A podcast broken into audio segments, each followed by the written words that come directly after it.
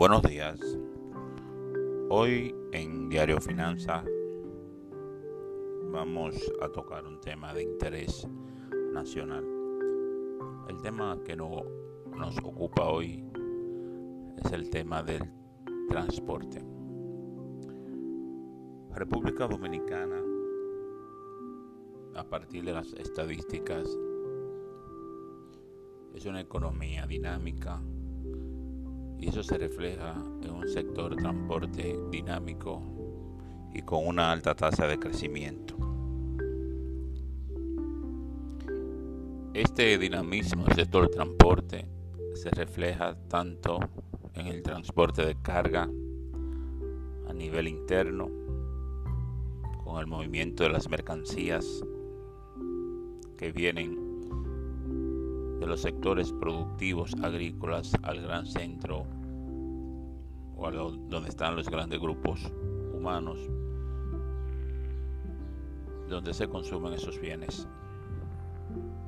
También otros transporte de combustible y transporte de carga de productos de la manufactura. Ese flujo de mercancía se refleja también hacia los mercados exteriores. Pero además del mundo entero vienen al país cargas de bienes que se destinan al sector agrícola. En este sentido, creemos que la República Dominicana y la economía de nuestro país tiene un gran reto. Y ese reto está relacionado con una transformación de este sector que a la vez lo haga más ágil, más rápido, más económico y más sostenible en términos ambientales a los retos futuros de nuestra economía.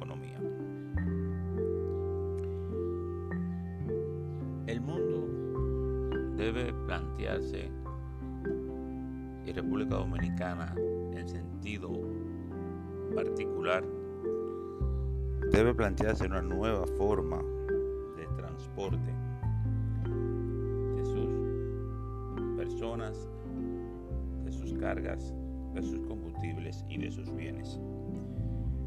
Y el gran reto en política pública de transporte es construir un sistema y un conjunto de subsistemas de transporte que se caractericen por la sostenibilidad medioambiental. En la medida que el transporte se hace más sostenible al medio ambiente, también se reducen los costos del sistema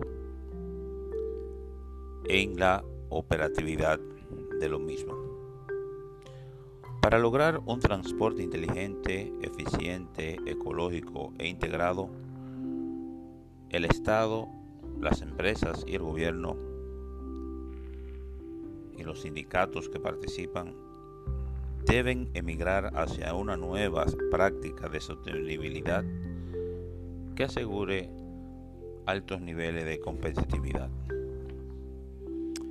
Entonces es necesario que nos sentemos a reflexionar sobre el tema. Tomar decisiones sobre planificación del transporte, políticas e inversión basadas en las tres dimensiones de sostenibilidad, desarrollo social, impacto ambiental y crecimiento económico, abre nuevas perspectivas para el transporte local y para el transporte mundial. Esta estrategia de rediseñar el nuevo sistema de movilidad y flujos de las mercancías y las personas en el mercado nacional debe tener también una acción importante que es diseñar nuevas infraestructuras viales para acortar las distancias entre los diferentes lugares donde se producen los bienes y servicios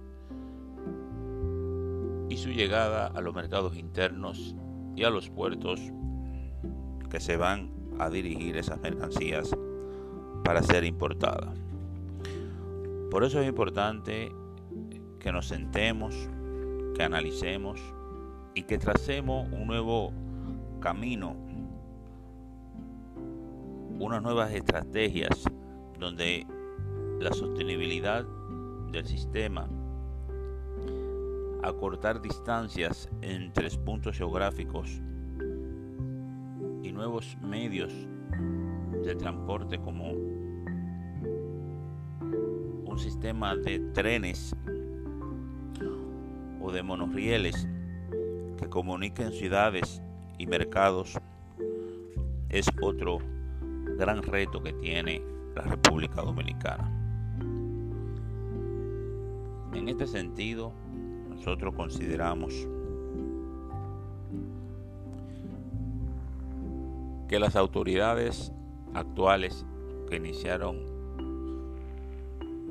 el 16 de agosto del 2020 deben sentarse, fundamentalmente las autoridades del sector transporte, deben sentarse para diseñar el plan estratégico de desarrollo integral y sostenible del sistema de transporte en República Dominicana.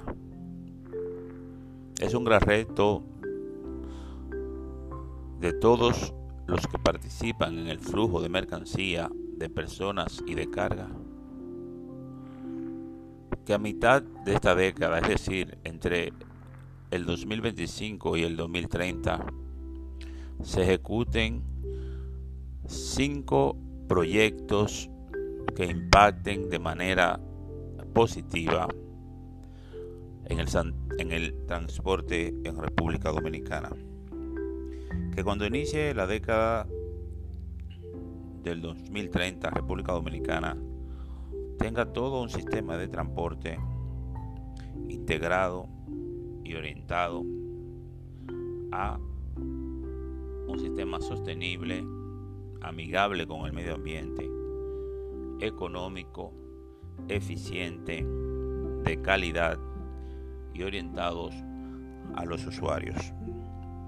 Es un gran reto que tenemos, pero creemos que las autoridades tienen la competencia, la capacidad y la visión de sentarse y diseñar un nuevo sistema de transporte integral